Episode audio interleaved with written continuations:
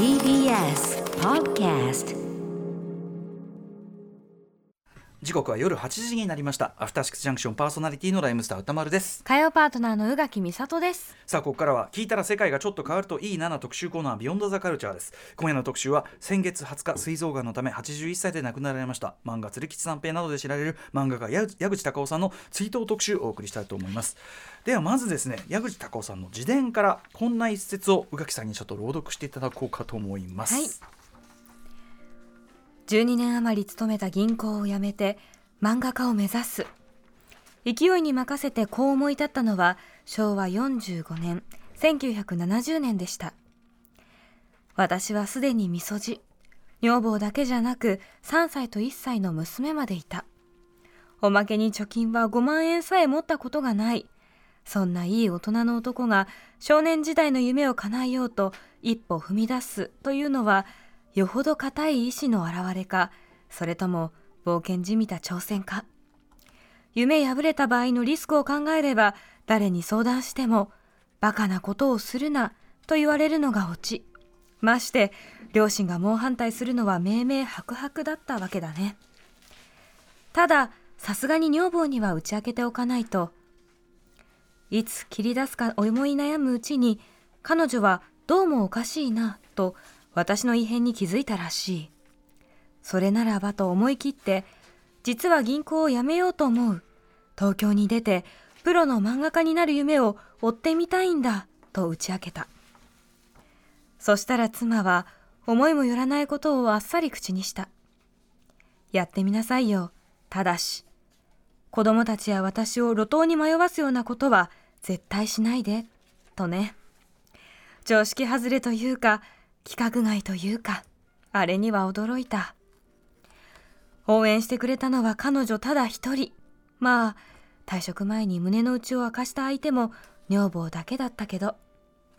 毎晩無我夢中で漫画を描く姿を見ていつかこうなると分かっていたのかもしれないね。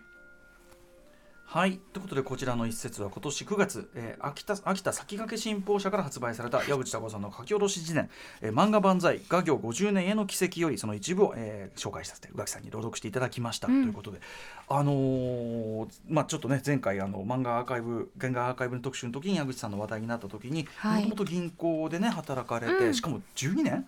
はい。12年間働かれて、まあ今日はねあの池川さんにお話伺いますけど12年働かれて結構年になってからプロになったそうですね、この漫画家の中ではかなり珍しい、ねうん。タイプだと思いま。そうですすようんね、うん。ね、そのキャリアの話でそれを、まあお、あの奥様に打ち明け打ち明けるというねうん。くだりのところですけどね。あのーというまあそのなんていうの？お人柄がちょっとね伺えるような一節をご紹介したわけなんですが、はい、えーということで今夜はこの特集いってみましょう。追悼漫画家矢口隆夫は今でも最高の漫画家である特集。すでに報じられている通り先月11月20日漫画「釣り吉三平」などで知られる漫画家矢口隆夫さんが膵臓がんのため81歳で亡くなりました。この番組ではちょうどその10日前11月10日火曜日に漫画原画のアーカイブ特集を行った際矢口隆夫さんの郷土愛や漫画界への貢献などを紹介したばかりでした。はい、えーということで今夜はこの機会に改めて追悼の意味も込め、えー世界に誇る最高の漫画家今読んでもめっちゃ面白いそんな矢口隆夫さんの魅力を再確認する特集をお送りいたします。案内してくれるのはその漫画原画アーカイブ特集でもお世話になりました漫画研究家の池川義弘さんです。池川さんよろしくお願いします。はい、よろしくお願いしよろしくます。お願いします。はい、えー池川さんはね、えー、とかつて文化庁メディア芸術データベースで漫画分野をえー担当されて現在はフリーとして漫画研究や漫画のアーカイブ活動を従事されております、えー番組では漫画の単行本の漫画というかね、えー、と本の関数や雑誌関の号数に注目する、えー関と号特集などでお世話になっております。ということであのちょうどその漫画原画アーカイブ特集をやってですねその中であの横手市増田漫画美術館の館長、はい。大石隆さんにねあのお話を伺ってで矢口さんのお人柄の話もねちょうどそこで出てで,、そういえばやっぱ矢口さんってでも本当あのあのお人柄すごいその1週間前にね締め切り守るっていうかん、常識すごすぎる。でその常識破りの真面目さというのはある意味その銀行員に勤められたというのもあるのかなというところからそういえばでも矢口さんって絵とかその独自のそのなんていうかなタッチとかも含めて漫画家としてあの人すごいっすよねみたいな話をしてた矢先だったじゃないですかね。訃報が。えっ、と池川さんは山口さんの訃報はえっ、とどう思われましたか？そうですね。ものすごく、まあ、ショックだったんですけど僕あの仕事でその講談社コミックス版の追吉三平の復刊を仕事でお手伝いしたことがあって、うんちょっとそういう意味でもあの、ね、お世話になった先生でもあったので、うんうんね、ややっぱりちょっとラジオでもねお話ししたばかりっていうこともあってすごくショックですね。うんうん。直接じゃあその交流というかそのあれもあったわけですね。そうですね。あのご挨拶数回ね、させていただいたことあります。うんはいうん。うんあの訃報はどう聞かれた時になんかとかってあったんですか？なんか。そうですね。あの大石館長からはねその就活の話っていうのもねそのはい。話の中では出てきてはいたんですけど、はい。ちょっとあまりね現実的にすぐっていうふうにはね、イメージしてなかったので、ええええ。ねちょっとびっくりですよね。そうですよね。そうですよね。うん。まあそれであのこの番組でねそのえっとその話して、まあ、矢口さんのまずは訃報を番組であのリアルタイムでお伝えしたところ、まああのえっと義理のリスナーあの義理の息子さんでもあって番組リスナーでもあった野呂康正さんからあのメールをいただいて、うん。そのね訃報をお伝えした時に僕らあの番組の中でお話ししたけど、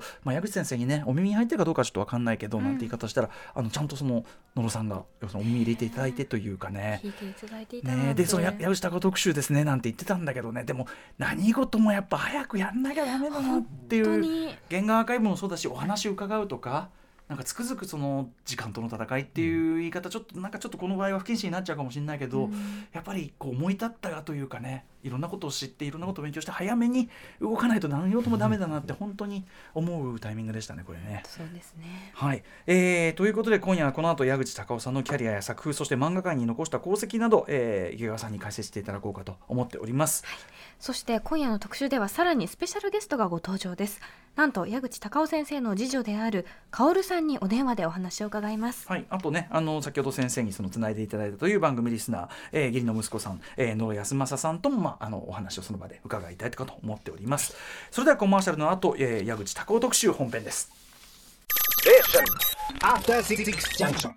時刻は8時8分 TBS ラジオをキーステーションにお送りしているアフターシックスジャンクションはい、えー、私パーソナリティの歌丸と。宇垣美里です。えー今夜の特集は先月20日に亡くなった漫画家矢口隆夫さんの追悼特集。解説してくれるのは漫画研究者の池川義弘さんです。よろしくお願いします、はい、よろしくお願いします。はい、ちなみに今後ろに流れてるのはアニメ版の鶴吉三平のエンディングテーマ、俺は鶴吉三平だ。先ほどオープニングテーマ流れてましたけどね、はい。さあということでいってみましょうか。はい、今夜はこんなメニューでお送りします。パート1、漫画家矢口隆夫さんの特殊な来歴とは？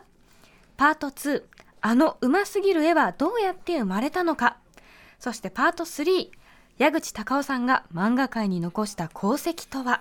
そして最後に、えーお父様の矢口隆夫さんについてその、えー、と次女の薫さんにね、えー、とその、えーまあ、夫である、えー野呂康正さんにお話を伺っていこうかなと思っております、えー早速いってみましょう。パート1はこちら。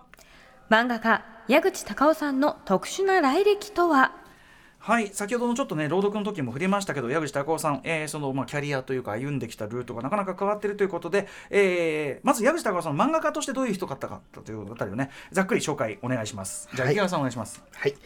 えー、矢口隆夫先生はあの、まあ、一番有名な作品が「えー、追吉三平」とね今流れてますけど、これあの1973年から「週刊少年マガジン」で連載が始まった作品なんですけど、はい。これがですね10年間、うん。えー連載されて1983年まで、うん。でこれがですね当時の「週刊少年誌」ではかなりの長期連載なんですね。うん。うん。で今でこそ「ワンピースが20年以上載ってるとかっていうのは普通にありますけど、うん。あの10年連載するって当時は非常に珍しいケースですね。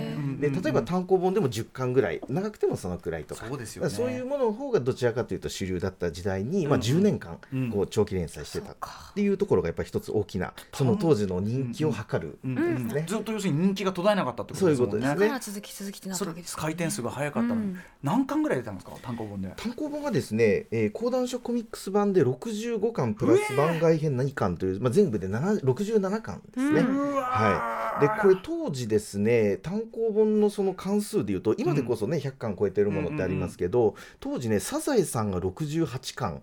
でその次がこの鶴吉三平だったんですね。へー。で、まあ、サザエさんちょっとねまた特殊な来歴の漫画でもあるんうんうんうん。でちょっと置くとするといわゆるこう連載もののこうんうストーリー漫画で67巻っていうのはかなりの記録とね言っていいと思いますね。しかも漫画としてうん密度がすごい漫画じゃないですか。書き込みとかねこれ。ねえあの自然とかのね、うん、特に自然描写ですねやっぱりねね。矢口さんはね。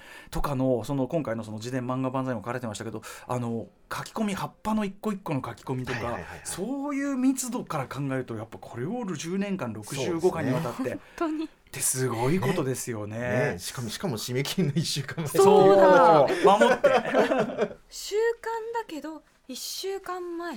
そう、え？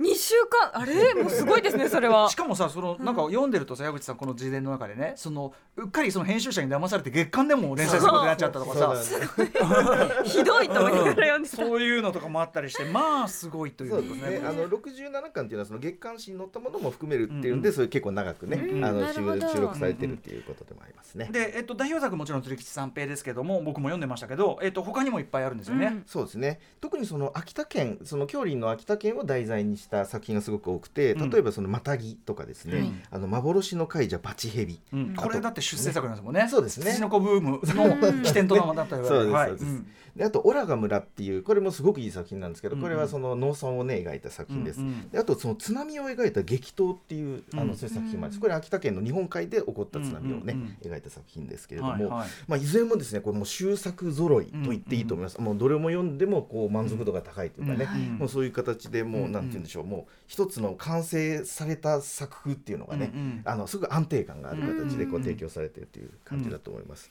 でまあそれ以外にですね非常に面白いのがその生い立ちを描いた自伝的作品っていうのが、あのいくつかありまして、はい、えー、小学生時代を描いた大井山彦、うん、あと、えー、中学生時代を描いた、えー、慶節時代ですね、うん、あと社会人になってからを描いたその9で割れっていう作品、これ9で割れ。面白かった。これ我々拝読しましたね、はい、銀行員時代の、うん、なんか銀行当時の昭和の銀行内部なんていうの？ハウなんていうかな？内部事情ものとしてめちゃくちゃ面白くて。そうなんだ。だから多分今とは全く違うね、うん、手作業すべてが手作業の時代。あで9で割るってそういうことかとか全然知らなかったので。あのね計算のその違いをねその質能の違いを、はい、が出たらその9で割ると間違いのもとが分かりやすいというシステム。そういうね知恵ですよねそういうね。母が僕銀行勤めかつてはしてたんで、うん、聞いてみますよ9で割れイズムね割るのかな本当に、うん、よくその残ってその計算違いを1円でも違ってもやるみたいなことはよく聞いてたんで、ね、言いますけど、うんでそこからね漫画家あの志されるまでを書いてて、ね、なんかちょくちょくそのご実家に帰られた時の自然の描写とかもすごくたくさんあって、うんうん、そうね。そこがまた面白かったんですよね、うん、こう出てくる子供時代のお話とか、はい、やっぱりさその元のね秋田のその農家にお生まれになってって言ってその,、ね、その野山に囲まれてこう走り回って育ったという、うん、あとはそこの中で、まあ、なかなかその貧困状況とかもあったりとかなんかそこのなんていうの？そ矢口さんしか体験しえなかったこと、っていうのを全面的に武器にされた作品なのかなと思いますね。すね。あと我々さこのタイミングで読んだといえばやっぱり あの熊被害あの吉村明がねあの熊嵐という小説にもしたあの熊被害を書いた「えヒグマ風」という。面白かったすごかったそのね事件自体は読んだことがあったんですけど また全然こう絵が入ることによって解像度が違いますし。もうホラーとしてねものすごいね、またや吉村明作品と違うのは、うん、球磨川のその心理というのをあの擬人化なんだけどでもその なんていうの熊の思考っていうのをちゃんと分かってる人の、こうねねここの王は俺だみたいなことしか描かれてでも熊だからここは目に入ってないとか、う。ん、熊だからここは我慢できなかったとか。いい匂いみたいなね。なんかそのなんか人間の一方的な視点だけじゃなくて熊にしてみりゃこうなんだみたいなところも含めて、これも矢口さんもう吉村明版もいいけどこっちもすげえっていう。全体の生命感というかその自然の厳しさの描かれ方がすごかったですね。迫力ありました、はい、あとね映画っていうか漫画がうめえ。そう。なんなん？そう。え？なんかかっこよくない？映画いやかっこいいんですよ。なんかこうなんて言うんだろう。一つ一つの水とかがもう違うん。です、うんうん、場所によってなんか流れとかが違うのが当たり前に分かって、うんうん、ちょっとした風の揺らめきとかがもうこんなに見えることある、なんか匂いまで漂ってくるような、あの青い匂いというか、それがすごく思いました。もうリアル善次郎ですよ。多分匂いが嗅げるんですよね、匂ってた。はい、えー、ということでまあもう漫画のねクオリティに関してはもうねあの池川さんも含め我々もね宇垣さんの世代ももう読めば分かるすごさがあるという、うん、えー、矢口さんなんですけど、まあ、キャリアに関してその変わり種のキャリアこちらも池川さんぜひちょっと解説お願いしたいんですけど、はい、ね。はい。あの矢口先生のですねその生まれた年なんですけど1939年昭和14年ですけど、えー、同世代の先生でいうと石森章太郎先生の2個下んですね。うんで時和荘いわゆる時和荘の世代の中でも石森先生はちょっと下の方なんでさらにちょっと下っていう、はいはい、ちょっと数歳、えー、下に離れてるという、まあ、そのぐらいの世代間です。うん、で同じ年で、えー、水島真司先生、うん、え先日あの、ね、引退をするっていうことが公表されましたけれども、はい、同い年で水島真司先生、うん、で千葉哲也先生が学年違いの同い年1個上になるんですね。はいまあ、そのぐらいの世代間です。で非常にですねこう変わっているのが、そのもともとその出身がですね、まあ、田舎って言ってしまうとね失礼ですけれども、この文化的なところにこう接する機会にまあ乏しいような、そういうところでまあ育てられているので、例えばその月刊誌を買うにしてもですね、え近くの本屋さんに行くまでに片道十数キロの自転車をこがなければいけないみたいな、まあ、そういうこう状況の中でこう育った。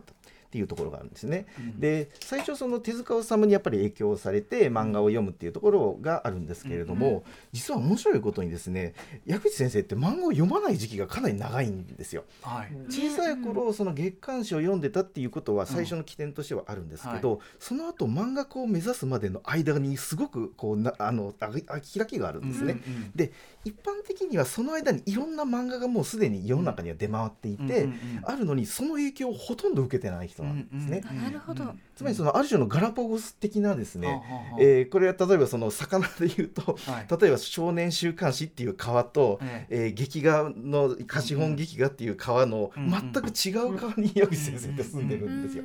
それ全く他の生態系となんか影響してないところにいたりするような、まあ、そういう方なんですね。でなかなかそういうこうところで、えー、やっぱりですねそのこれ後のその漫画美術館をね設立されるっていうところと関係するんですけれども、その一流の文化に触れるっていうね、うんうん、やっぱりそれっていうのがやっぱりあのすごく大事だというふうにあの多分矢口先生思われていて、うんうんうん、で漫画美術館を作るって言った時も多分その一流の原画をね、あの、郷里に置くっていうことを多分目指されたんだと思うんです。うんうん、でその例えば銀行員時代にですね、実際の日本画に接する機会っていうのがあったそうで、で実際にその銀行員時代は一人暮らしをする時に下宿をされてたそうなんです。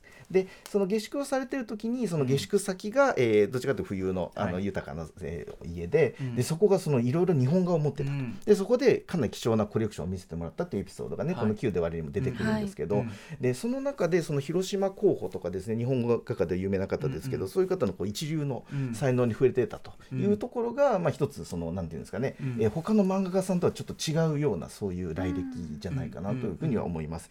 で矢口先生はね特に誰っていうの影響っていうのは後で触れる白田三平を除けば、あんまりないんですね。で多分ねかなりいろんなことを吸収するようなそういうタイプのあ。の先生だったんだというふうに思います。後ほどもね伺うかもしれないけど、じゃあその日本画のその影響であるとかっていうのも当然あったりとか、ね、だからそうですよね。その確かにその特に自然描写とか動物とかの描き方になるとすごいあの白と三平に近い感じって 感じるけどでもこの人物のものすごくデザイン化された感じはそういう劇画的なラインともまた違うし、ね、あとやっぱね僕ねアクションの描線というのかな。そう動きとか、ね、そう動きの表現が矢口さんは本当に独特かつかっこよくて、ね。あの納得できる動きの表現。あの多分ご自身がその魚する時とかの感覚をそのビジュアルっていうかグラフィカルに表現されてるのか分かんないけど、うんうん、でそれっていうのはだから多分周りでいろんな情報があって時はその仲間と例えば情報交換して、うん、わーってやってるのとは違うそうです、ね、才能の育み方っていうか。うん。ねなんのかな。独自で掘り続けたものっていう感じがしますよね。あのその自伝のさ「救急ではあれでも出てくるけど、うん、白戸三平にあの要するに12年間あの銀行勤めしてる間に全然俺漫画読んでなかったと。8年間漫画読んでなかったみたいな。はって気づくんでそうこうするうちにガロにガロっていうのは何の気なくしね。このとある縁で読み始めたら、はい何この白戸三平って人？これカムイで何？って あの面白い、ね、頭に斧が刺さったこうショックを受けててっていう。それもすごいよね。え、うん、世の中って要するに劇画のところまで進化してるの知らなかったってことですもんね。そうですね。そう。でそれをご自分なりに消化してでしかも自分で書いてみたらあれ？あの手塚漫画は真似できなかったけど、うん、こっちはなんかいけるみたいな。そうですね。自分に合ってたってなるんですよね。あの曲線より直線的な漫画が自分に合うんだって、うん、あの気づき？しかも確かに言われてみると矢口さんの漫画ってそのさっき言った動き、うん。直線だって。ちょっとこうスタイリッシュというかそう。ありますよね。なんかねいろいろその自伝読んでてもそのテクニック的な部分でもね、うん。なんかうわーって面白いなって思いましたね、うん。独自なんですねやっぱね。はい。ということでえー、矢口さん、まあ、大体こんなキャリアというあたりですかね、キャリアに関してはこんな感じかな、あと、そのやっぱり銀行員、そうですね、うん。はい。でやっぱりこう銀行員社会人経験のある漫画家さん自体が非常に少ないそうですからね。そうね。もう12年しかもねあのそれだけ勤められたっていうと、うんうん。でやっぱりその銀行っていうねそういう、まあ、ある種お堅いお仕事ですよね、うんうんでまあそういった中で例えばその契約の大事さとかね、そういったことも当然分かった上で、そそうれでね1週間前の締め切り。そうだよ。銀行員だからそんな約束してんの？にああもうはいあのあの締め切りはいもう過ぎてますみたいな。そんな手形落としたとかね。ねそうそう。大変なことになっちゃうんだから、私も会社員をしていたのに。社会人やってんのに。まあこうねそういうのも当然あると、そうですね。あとやっぱ大人であるって大きいのかなっていうまか、あ確かに。ちゃんと大人であること。そうですね。はい。そそれがやっぱりその作品のやっぱりその事実の厚みみたいな、あの実実話を書く時のなんかでそうですね。取材であるとかそういううん。着実な積み重ねっていうのがやっぱりありますね、でということはそのデビューするのは遅かったけどもうそのデビューした時点での技量っていうのはやっぱ相当なレベルだった？そうですね。実際あの69年にアマチュアデビュー、えー、70年に商業デビューなんですけど、実際その釣り吉三平でヒットを飛ばすまで3年しかかかってないですからね、うんでもう74年には講談社漫画賞を受賞されて、うんうんで76年には日本漫画家協会賞の大賞っていうのを受賞するんですよ、で実はねこれすごいことで、うんうんえー漫画家協会のその協会賞っていうのはこれ2つ特徴があって1つは漫画家が選ぶ賞なんですよ、うんうんでつまりその当時すでにもうね漫画家からもうこいつは絵がうまいってめちゃくちゃ絶賛されてるんですでこれがねまずすごい。で、うん。もう一つはそのストーリー漫画初ってかいあのいうのは、うん。えーがあるんですけどこれはあの漫画家協会賞っていうのはどっちかというとこう一コマ漫画とかね、うん。カートゥーンとかそういったものにどっちかというと賞をあげるっていう性質がどっちかというとあったんですが、えーもう唯一ですね、えー矢口先生のこの「またぎ」っていう作品で受賞してるんですけど、うんうんうん。これが第5回を受賞してる。で第1回から第10回までは一切ストーリー漫画は受賞してないんですね。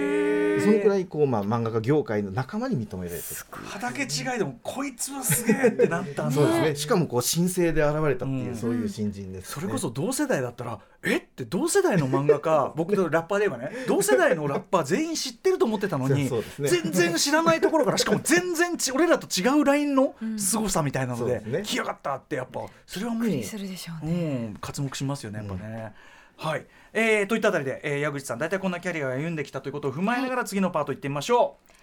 あの上手すぎる絵はどうやって生まれたのか？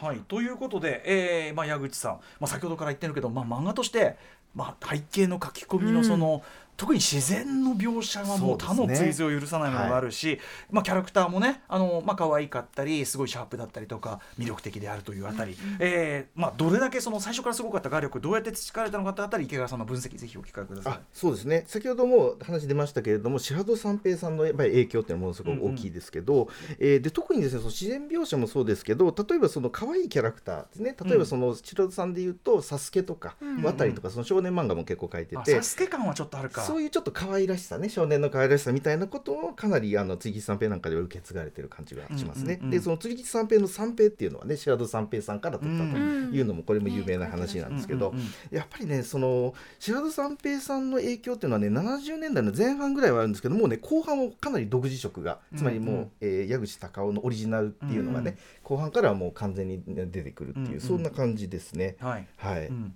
さらにその漫画的な特徴でいうと、そうですね。先ほどそのどういう影響があったかっていうことに関しては、まあ、もういろんな影響があるっていうのはね、うんうんあるんですけど、え例えばそのなんですかね、えー日本画的なものっていうのはやっぱりちょっと大きいというふうには僕は思うんですね、うん。特にその大胆なその構図みたいなもの、うんうん例えばそのね花鳥風月を描くっていうのが日本画のこう特徴としてあるわけですけど、その四季感四季のね移ろいであるとか、自然描写であるとかそういうのはやっぱり日本画がすごく得意としてたものなので,、うんでそういうところと大胆な構図みたいなそういうところのこう漫画的にうまく落とし込むっていうね、そこがやっぱりすごいところじゃないかなというふうに思ないんます。かこう配置の仕方がグラフィカルっていうのかな、やっぱりそのあの日本画的なあの空間とか時間の処理とかその何をどこにどの角度で置くとかっていうその計算がやっぱりグラフィカルで、ま、まんなんか他の漫画と違うっていうかでも日本画って言われると、ああっていう感じがする、あのさっきのあのヒグマ風とかでも、うんうん。見開きでこうバンってあってこう絵で見せる。だあのそのあたかもその日本語のそういう時間空間空間時空間描写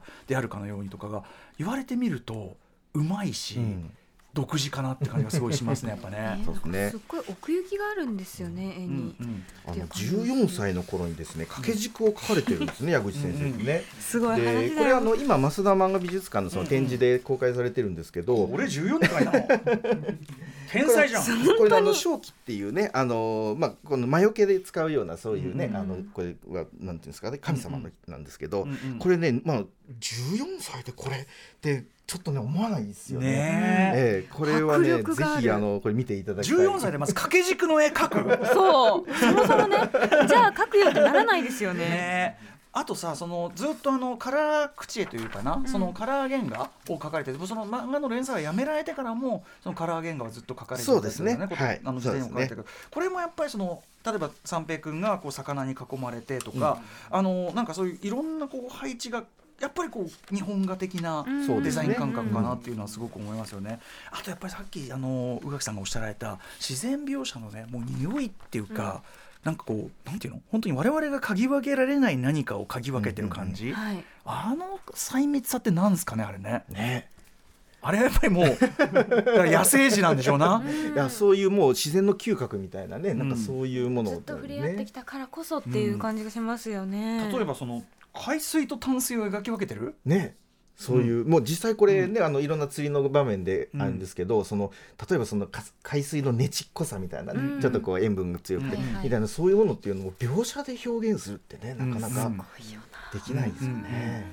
あとやっぱその波がバーン例えば波がバーンって立っててそこであの例えば三平君がビーンってこうポーズつけてピーンっつって「ひょう」かなんか言っててなんかこのビーン決まったみたいなこれもなんか日本画的なとか。そうですね。こうなんか決めポーズがね、うん決め見えみたいなねそうそう。そう感じしますよね。決めの良さみたいな、うんうん。だから動かしたらこれ違うんだろうなっていう動き表現、ね。純漫画的な、はいはいはい。まあ、さぞかし研究もされたんだとは思うんだけど、ね、でもそれがまた他の誰ともに結局的に似ていないというすごさそれがすごい、俺はねちょっと海外の人に見せたいんだよねその、そういうこうアメコミ的なこうなんていうかな記名の感覚とかにも通じるものをちょっと感じたりしててどう感じるのかなとかね。ね。あの実際イタリアでは追吉三平はものすごく人気がある。これアニメですけど、ね、うんうんうんあったりもするんで、ぜひね海外展開なんかもね、うんうんいいと思いますね。はい。ここまでは漫画研究者の池川義弘さんに先月20日に亡くなりました漫画家矢口隆夫さんについて解説していただいております。はい。えー次のパートに行ってみましょう。パート3はこちら。矢口隆夫さんが漫画界に残した功績とは？はい。ということでぜひ、えー池川さんから解説お願いします。はい、これもねなんかいっぱいあるんですけど、うんうん。もうちょっとダイジェスねお話ししますとあのすごいことはですね実はあの日本のその検定教科書に教材として最初に載った漫画家でもあるんですね。うんうんうんでこれ実は僕が中学生の時に実体験であのなんですけど90 1990年にですね国語の教科書にこれエッセイとともにこれ漫画っていうのが載ったんですよ。はいでもともとそのエッセイを書かれていて矢口先生が、うんでそれをまあ再録するってことになったんですけれども、でそこでいやもう教科書の載せだったら漫画も書かせてくれと。いうことで1ページの漫画を追加して掲掲載されたんですね。でこれしかも国語の教科書ですからね。うんね。これはやっぱり快挙と言っていいんじゃないかと思うんですね。それこそその漫画に対する偏見が強かった時代という話を矢口さんはねすごく繰り返しされてて悔しい思いをしたと、っていうところからすれば本当にもううん。ついにっていう感じ ではありますもんね。だしそのそれこそ秋田のね農家で、はい。その高校に行くとそうしたらその高尾その高校さ行ってねあの天皇陛下にでもなるつもりだって 言われるような環境下で漫画に銀行員っていうもうすごい最高の職員そういう中でついたと思ったら漫画家に。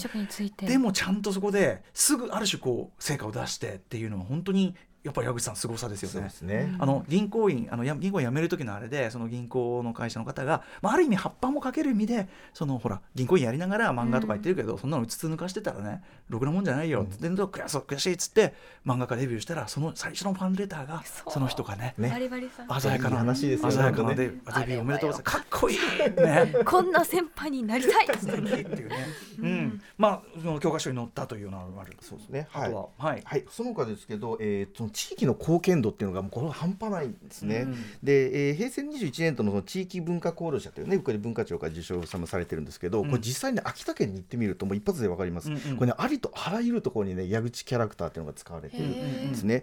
で今でこそ聖地巡礼みたいな形でね、その地方とかに行くとも漫画のキャラクターって割とあったりしますけど、僕がね行った2005年の段階ですでにもう街のバスのラッピングからもう米袋のね、お米のその風の絵から、うんそのあとマンホールの蓋までデザインまで全部ね矢口キャラクターだったんですよ。うんうんうんもうそういうことをねもうやあの地域に密着するという形でね、貢献するっていうのはもうかなり初期の頃からされてらっしゃるんですね。まさにねそれのまたさらにその集大成というか一環としてのその横手市増田漫画美術館というのがありますもんねそしてさらに漫画のジャンル的なその開拓というか。そうそうですね、でこの釣りっていうものがその果たした役割なんですけど、うん。あの例えばですねそのそれまで「週刊少年マガジン」というのは「明日のジョー」とか「巨人の星」みたいなねスポコンっていうのがそれなりにこう人気があったわけです。でそれが一段落してこう73年の「釣り吉三平」っていう作品なんですけど、うん。うんいわゆるねこれは攻略漫画なんですよね。はいはいはい。つまりこうライバル同士の対決っていうようなそういうスポコンものではなくて、むしろこう読者とこう攻略方法を探るみたいなね、うんうんうん。でこれ実際にあの菅谷充先生あの、うんうん。ゲームセンターで書かれた、菅谷先生も実際その70年に書いた「あゆ」っていう、うんうん。その次三平の前の作品ですけど、うんうんうんうん。それを見てあこんな漫画があるんだっていうふうに気づいたっていうことをね、おっしゃってたんで、うんうんうんえーやっぱりねその攻略っていうねうん。しかもそのあゆ釣りってちょっとテクニカルなんですよ、はいはい。あの普通の釣りと違って、うんうんでそういうところも含めてなんかそれをこうエンターテインメントにするっていうね、うんうん。ことを新しいこうジャンルを開拓したと言っていいんだと思いますね。少年漫画よりそのホビー漫画っていうかそうい。いう領域ってことですもんね、はい。しかもその敵となんていうのライバルを倒すため勝つため出世するための努力根性みたいなことじゃなくてやっぱ三平君は基本的に釣りが好きだから やってるだけだし、ねはい。そのなんていうかなその好きを追求する、でそのハウトゥーものでもあるし、ね。だから少年僕自自分自身釣りしないのにそのあのこの魚はこうやって釣るんだみたいのはやっぱ釣り吉読んでその知識だけあるみたいななんかそういうこうジャンルのやっぱり本当に先駆けでしたよねそこはね。うん、好きを追求するというかね、さらに、えー、と近年は意外な方向からの人気もあるそうで。そうですね。これあの実はね釣り吉三平自体も昔からそのファンは女性ファンっていうのは多いんですけど、うんうん。特にですね根強いのは不女子人気あらま、これはですね結構あの見方を変えると面白くて、え例えばその三釣り吉三平の三平君っていうのはまあ初太少年とまあ言ってもいいわけ少年ですね。うん。うん。で結構ですねそういう視点で見ると、うん。魚神さんとかなりこうラブラブな関係性っていうのがこう見えてくるんですよ。魚神さん。ね。うん。あのオラの魚神さんとかね結構そのラブコールが強かったりするんですよね。でこれ例えばちょっと言い方を変えるとこう魔性の天才少年がこう次々とこう大人をたぶらかしていくみたいな。あー そう聞くと。出だしからしてねね。あの第1回からすごいあの矢口さんもすごくこう、ね、狙いすました第1回というか登場主人公が最後まで登場しない第1回、うんうんねあるこう大会があってそれこそあゆあゆかなこう釣りがあってね。うん。で最後にこんな優勝したのはって言ったらまだガキでねえかっつってざわざわ。ざわざわだからその真正年そうですね。確真正かに。年三平っていうでねねこれをね実際だから10年続いたこう連載67巻あるんですけどこの視点で読むと1回最終回まで読んでもう一周楽しめるっていうね。もう裏ワールドに突入みたいなもんで。その見方があったか。僕はやっぱそのゆりっぺのすごいなんかちょっと時々見せるまあ幼馴はいはい染の女の子。のゆりっぺのなんかこうとの関係性がいいなみたいなふうに思いながら見てましたけどもうこのね2週目で読むとゆりぴょたので当て馬にしかない。ひどいひどい。あんまりだひどいよ。話だよ。ひどい話。奥さんをモデルにしてるって言ってらっしゃったのに。あと関東郷のねあの関東郷マニアの池川さんとしてはそういう視点の実はあれも豆あ豆知識もある。そうですね。はい。えっ、と次三平のこの最初の、えー、60全部で7冊なんですけど、実はねこれ古本屋さんではこの60巻以降ってのは全然手に入らない。えなんでですか？でこれ長期連載の漫画によくあるんですけど最初の頃は何度も重版されるんでね市場にも出回るんですけど、終わりの方ってやっぱり発行部数がそれ少ないんですね。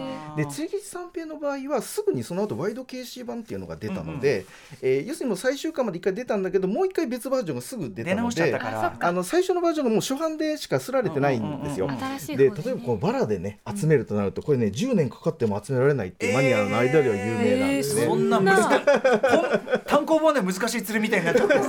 えー。当そうなんです。ことでしょう。そうでもやっぱあの KC コミック版がいいなあの表紙といいさ。んですね。で実際、うんあの今出てるの文庫版なんですけど、あれはねその魚とかその海編とかっていうふうにちょっとジャンル別に分けられた再編集版なんでそうんうん。ちゃんとストーリーを置いたい場合はやっぱりこう最初の KC 版で読むのがね、うんいいんですよね。さすがでございますはいということで、えーここでは漫画研究家の池川義弘さんに漫画家矢口隆夫さんについてお話解説いただきました。ということでここから先はですね、まあ、漫画家としても非常にねあの優れた功績を残された方ですけど、えーまあ、一人の人間一人の父親として矢口隆夫さんどんな方だったのかということを、えーこの方に伺ってみたいと思います。えー矢口隆夫さんの次女薫さんとお電話がつながってます。もしもし。もしもし、こんにちは、こんばんは。はいこんばんは。よろしくお願いします。どうもよろしくお願いします。ありがとうございます。本当にあの、はいなかなか大変なあのタイミングだったと思うんですけど、本当にご愁傷様でございます。あお悔やみ申し上げます。はい、えー。ということでこの番組ではですね、11月10日に漫画原画アーカイブ特集をまあやって、あのそこはいでちょうどこう、まあ。矢口隆夫さんにこう言及したというくだりがあって先生に聞いていただけたかかわかんないけどと言ったらもうお聞きいただけたということでこれ、はいあのお聞きいただいたどんな感じでお聞きいただけたとかっていうのは様子っていうのは？あ、えっとですね、えっと、すでに主人からおメールでお伝えしている通り、はい。あの主人が録音してくれまして、うん。それを11月の11日に私、実家に帰りまして、ええ。っと、父にあの1時間ぐらいのラジオにね、うん。で漫画美術館のことやったんだよっていうことを伝えて、聞いてみるって言ったら、あえ。え聞く聞くって言って、うんでまあ、ベッドで、ね、あのテレビ見てたんで、えうん。あのテレビ消してで枕元に私のスマホを置いてえ聞かせてたんですけれえども、えでまあ、私はその間父の手足をマッサージしながえら、うんううん。んででももう本当終始ずっと笑顔でうん。耳を傾けていて、うん。で父はあのふるさと秋田県と漫画美術館のことをとても大切にしていたので、え目に見えないラジオでこれだけ美術館のことを伝えられるってすごいねってすごく喜んでました。ああいやこれは。はありがたいことですね。嬉しいですね。池田さんね。はい。大石さんもねあの本当にはい。大石さんが、あの先生から託されたっていうのあれでね。そうなんです。うんなんかそのこともあっていや、はいでもちょっとそのもちろんちょっとねこんなこんな時期になってしまってっていうのはあれだけどもまあお耳に届けられたのはちょっと少しでもよかったかなという。はい、すごく喜んでました。はい、本当に。こちらこそありがとうございます光栄でございます。はい、えーで薫さんから見てですねお父様としての矢口隆夫さんというのはどんな方だったでしょう？あ、えっとですね、家にいる時は割と普通のお父さんでした。うん、あの本当臭いおならもよくしてましたし、ええ。しょうもない親父ギャグも連発してました。うんうん。でもあの頭がやっぱりすごくよくってう、んであと少年のようなうん。面も多くって、うん。ペンと白い紙があればもうお菓子の箱だったりティッシュの箱だったり、割り箸のこんなちっちゃな袋とかにも、いろんなものに落書きをするような子供のような面も、えー。すぐ書き出しちゃう。そうなの、何にでも書いちゃう、えー。はい。うんうんうんうん。そんな人でしたね。あの、はい。さぞかしねその漫画家さんとしてそのもうめちゃめちゃ忙しかったと思うんですけど、はい。ご家族と過ごす時間とかっていうのはどうだったんですか？そうですね、小さいと、まあそうですね、でも、うーん旅行とかは本当、あんまりめったに行けなかったんですけれども、あの8年前に亡くなった私の姉も私もパパっ子で、うんうん。いつもあの今日私がパパと一緒に寝るとか、うんうん。そんなことで姉と喧嘩したりしてましたね。うんううんん、だあの短い時間でしたけれども、うんうん。仕事忙しくって、うんうん。でも結構家族とはうん。一緒にいて、うんうん。パパのことは大好きでした。うんうん。はい、あのーなんかお忙しい中でも例えばファンの方からいただいたファンレターにもなんかあの全部返事されてたっていう。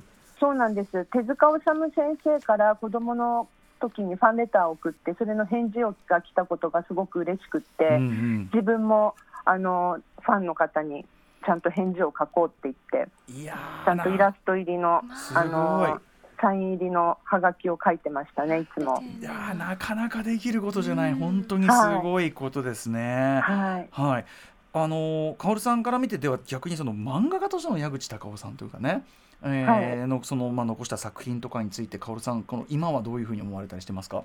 はい、あの本当恥ずかしい話なんですけど、私実は父の漫画全部ちゃんと読んでないんですね。いやいやもう多いですから。はい、うん。それで、うん。あの本当多く語るの難しいんですけれども、あので父のツイッターを私が管理してるんです。うんうん。それで亡くなってから多くの方からお悔やみのメッセージとかいただいたんですけれども、うんうんもうあの皆さんから釣り吉三平読んで釣りを始めましたとか、うんうんあの先生の漫画を読んで私の人生は豊かになりました、うんうん。たくさんの感動ありがとうっていうメッセージいただいてはい。なんかもう本当あのいろんな人に大きな影響を与えた、うん。だなっていもう亡くなってこう改めて父の偉大さを知りました。うんね、あのそうやって直接こうファンレターをねこう送ってくださるような方のみならずね、やっぱりその、ええ。本当に僕も含めてその、はい。もう世代なんていうかなしかも10年間ね、あの連載続いてるわけだから、まあ、その、はい。その他の作品も含めればなんていうかもう無数に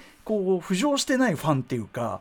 い。っぱいいると思うし、僕もすごい本当に恥ずかしながらなんですけどやっぱり矢口隆夫さんのその画,、はい。画力とか作品の力みたいなのはやっぱ改めて考えてあれよく考えたら矢口隆夫ってすごいみたいなのをやっぱすごく本当に申し訳ない。遅まきながら気づいた部分もすごくあったりして、だからはい。本当にあのそういうお声をねもっと本当ね早くお届けするべきだったというのはねすごく悔やまれるあたりなんですけどね。はい。うん、あのーでねあの実はそれあのお話し伝えていただいた今横にいらっしゃるのはあれですかね？ああの主人です。はい野呂康正さん。はい。はい歌丸さんのファンです。あどうもどうもこんにちは、どうも野安正です。どうもありがとうあのメールありがとうございました。いえいえいえ。あの野呂さんからメールいただいたことでこれもねあのお話もつながってありがとうございます。はいあの僕の番組を聞いていただいてはい。お恥ずかしい限りですけどあの実は安松さんがなかなかなあの矢口隆夫さんファンだったという先生ファンだったという。はい、そうですね。やっぱり、えーと僕が、えー昭和43年生まれなんですけれども、やはりそのぐらいの年代の子どもたちはやっぱり釣り吉三平が大好きで、うんえー釣り吉三平を読んで、うん。あと例えば小学館から出てた入門釣り入門とか、ああいう本を読んでですね、うんうん釣りをしてたと思うんですけど、全くその通りで、うんえーえー釣り吉三平から入って、他の本も一応一通りすでに読んでました。すごい。もう、はい。がっつりっていうことなんですね。えでも、ええその本当にじゃあ一ファンとしたその安正さんから見たはいいや漫画家矢口隆夫さんのその作品の魅力ってどういうところだと思います？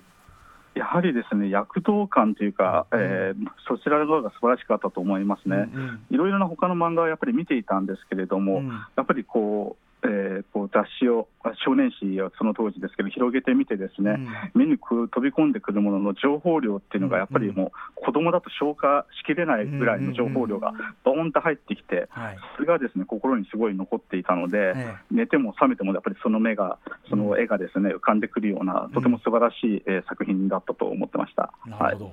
はい。えーでまあそのね矢口隆夫さんその例えばその近くからご覧になってて薫さんなんかそのお父様に関してこう特徴の印象に残っているようなエピソードとかあればぜひもう何でももう教えていただきたいんですけど。あえっとですね、えっと、そのお手紙を、ファンレターの返事をよくちゃんと書いていた父なんですけれども、私が、まあ、この人と結婚するときにですね、うんあの実家を出るときに、パパの可愛いかおるちゃんへで始まる長い手紙をくれたんです。はいうんであのそれがもうとても印象的でしたね。うん。お父さんからそんな手紙をあの、いうん。もらう女の子っているのかなって。確かに。私は思ってすごい。なかなかないですよね。で恥ずかしくて一度読んだっきりなんですけどあの大事に保管してるのでうん。落ち着いたらまたちゃんと読み返そうと思ってます。なんかこういろいろなこうエピソードとかをね拝聴するに、はい。なんかあ何事につけても本当に丁寧な方かなっていう感じがしますね。そうですね、うん。もう一個の作品書くのにもちゃんとそこに行ってきちんと取材してはい。書くっていうのがもうんうあのお約束で、うんうん。はい、うんうん。あと一方ではすごい井上陽水さんの大ファンだったってこれは知らなかった情報なんですが。そうなんです、んうん。もうあの大好きで、うん。もう多分デビュー当時ぐらいから大好きで、コンサートにも行ってう、ん。もう、うん。あー流れてる、うん。少年時代が。うんうん。はい、でカラオケでも歌ってましたうね、んはい、なるほど。そうかそうかそういうこう一面もあったりとかってことですかね。そうなんですはうん。あそれうん。安松さんはい。あはい、それで、えっ、と、ユースさんのファンで、うん。やはり矢口多吾で有名人なんで、ええ。コンサートのチケットとか裏からなんか手を回せば取れるようなもんなのに、ええわざわざやっぱり普通のファンの方と同じようにですね、うんうんうん。一般の、えーチケットで買って、それで行ってたっていうのがすごい印象に残ってますね。それでも陽水さんそれ知ったらねえーっつってね、それ代わり代わりにサインの一つも欲しかったよみたいなねそういうことかもしれないですよ、はいこれなんねか。矢口さんの絵にぴったりですよね。そうそう少年時代がさっきやっぱ野山を駆け巡ってた、まさにその少年時代のその感覚をその本当に作品に生々しく落とし込むということなので多分その自然の特に日本のそんな野山の描写で右に出る人いないし、今後は無理じゃないかなだってそんな育ち方してる人いないから。うんあんまりないですよね私もそう思う。うんうんね、そういう意味で本当に唯一無二だったしそのあの自伝でも書かれてましたけどやっぱそそれこそ手塚治虫さんとかでもねそこはタッチできない領域っていうか、うんそうですね。日本漫画の一つのその超到達点っていうか、うん。すごく示してる自然描写自然と人との関わりっていうことに関して、本当に読めば読むほどこれはなんかその本当に色が見えてたんじゃないか、に匂いの色が、うん。そんぐらいの。湿度から何から伝わってくる絵ですよね。一方ではそのね、そのちゃんとこういろいろその銀行員本当に仕込みの本当に真面目に調べてそれ資料とかもじゃあいっぱいおあのあれですかなんか書くにあたってお宅なんかもいっぱい資料を集めてみたいなのがありますか？そうそうですね、これ、後ろ見えますか、これ、うんはい。絵の書本棚なんですけれども、はもう一面本です。うん、はい、そうかやっぱそういう裏付けがあってのってことなんですね、はい。い、やーということでこれ池川さんからこのね近しいところの質問っていうのはなかなかできないから池川さんからもし しといた方がいいんじゃないですか？そうですね。あの、オラが村っていう作品でね、あの井上陽水さんの、さあの歌がその引用されてたりするんですけど、やっぱり、はい。井上陽水さんがそのね好きだったっていうのを聞いてちょっと面白いなと思ったんですね。やっぱね、結構その、家でも歌われたりとかしたんですか、カラオケ以外とかでも。